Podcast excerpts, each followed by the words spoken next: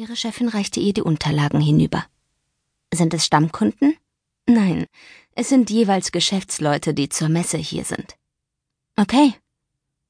Anna verstaute die Terminzettel in ihrer Handtasche. Muss ich irgendwas beachten? Gibt es einen Kleiderwunsch? Elegant bis verführerisch, zwinkerte ihre Chefin ihr zu. Wie originell, kicherte Anna. Das waren stets die Wünsche der Kunden. Wenn für Samstag noch was reinkommt, ich hätte Zeit. Sie erhob sich und nickte Sophie zu.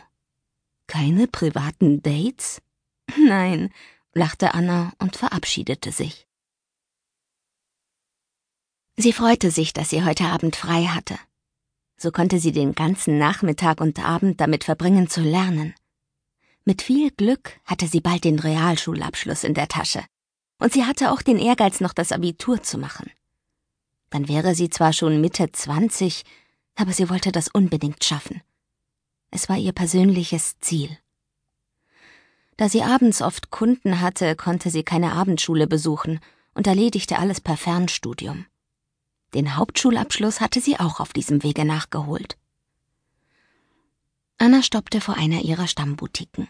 Ihr stach ein rotes, elegantes Kleid ins Auge. Sie konnte einfach nicht vorbeifahren. Im Geschäft wurde sie von den Verkäuferinnen freundlich begrüßt, denn sie war eine gute Kundin.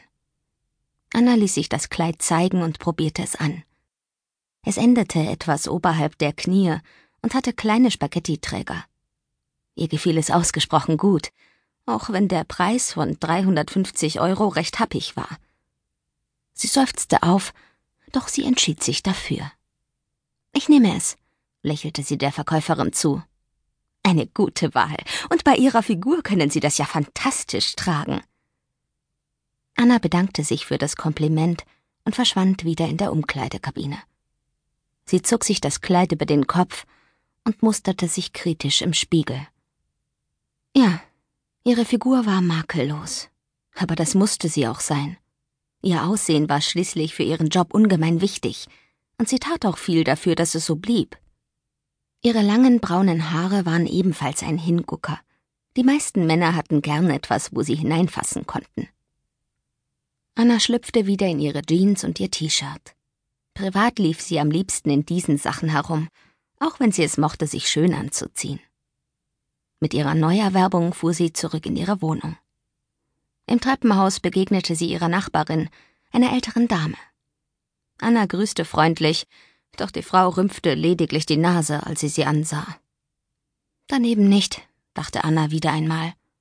Sie war es gewohnt, dass Frau Kramer sie nicht grüßte. Mittlerweile machte Anna sich aber einen Spaß daraus, zu der alten Dame trotzdem nett zu sein. Anna kramte ihre Unterlagen hervor, setzte sich an ihren Schreibtisch und lernte.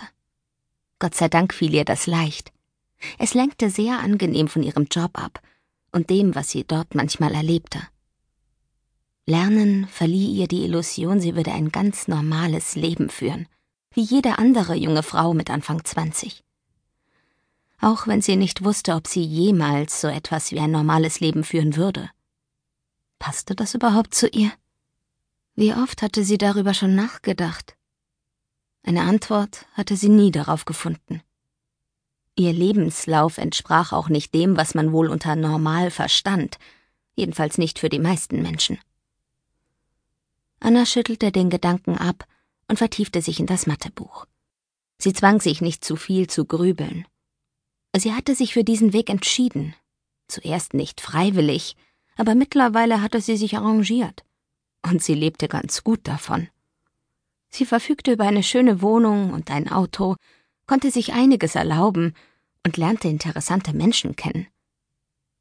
Lerne, befahl sie sich selbst. Anna überprüfte noch einmal die Daten, die auf dem Auftragszettel von Sophie vermerkt waren. Sie sollte Peter Klein in der Lobby des Hotels treffen. Anna verzog missmutig das Gesicht. Hotellobbys mochte sie nicht. Manche Hoteldirektoren sahen dies nicht gerne. Zwar hatte sie selbst bis jetzt immer Glück gehabt, doch einige ihrer Kolleginnen waren schon mehr oder weniger freundlich gebeten worden zu gehen. Anna nahm ein Taxi, das sie vor dem City Hotel absetzte. Gespannt betrat sie die große Eingangshalle. Hier war eine Menge los, wie immer zu Messezeiten. Anna atmete insgeheim auf. Die Lobby war gut besucht, und sie erkannte sogar eine ihrer Kolleginnen. Sie zwinkerten sich unmerklich zu. Anna setzte sich in einen freien Sessel und betrachtete aufmerksam die vielen Menschen, die hier ein- und ausgingen.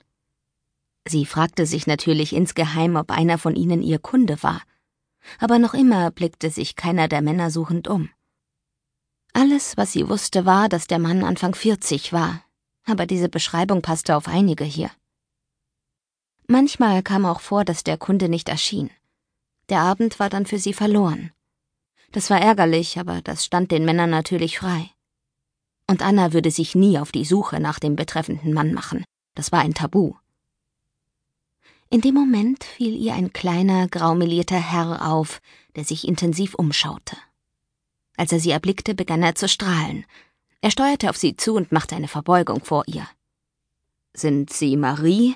fragte er sie höflich. Ja, die bin ich.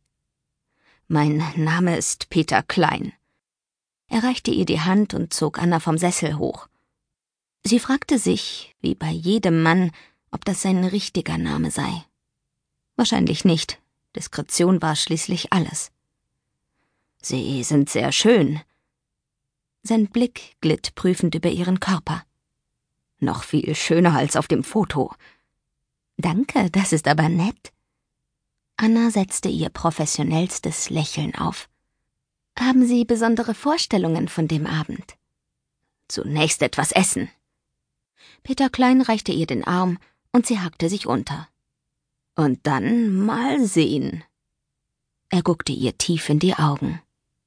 Anna brauchte nicht viel Fantasie, um zu erahnen, was ihm noch so vorschwebte.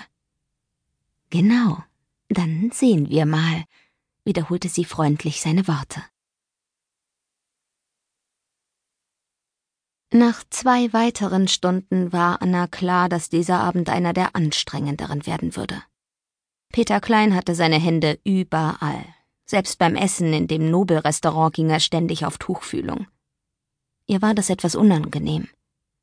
Sie wusste zwar, dass sie wohl die weiteren Stunden mit ihm im Bett verbringen würde, aber das Vorspiel musste ja nicht direkt im Lokal anfangen. Du kannst es wohl gar nicht erwarten, raunte sie ihm zu und schenkte ihm einen verheißungsvollen Blick. Und du? Wie sieht es mit dir aus? grinste er anzüglich. Vielleicht sollten wir noch was für später aufheben. Wir wollen doch nicht auffallen, oder? Dann iss schneller. Er deutete auf ihren Teller. Anna dachte etwas wehmütig an ihre letzte Verabredung. Dr. Köhler hatte um einiges mehr Stil gehabt als dieser Herr hier, aber es nützte auch nichts, ihm hinterher zu trauern. Das wusste sie nur zu gut. Und sie war erfahren genug, um mit der Situation umgehen zu können. Nicht zuletzt bekam sie für ihre Dienste schließlich eine schöne Stange Geld.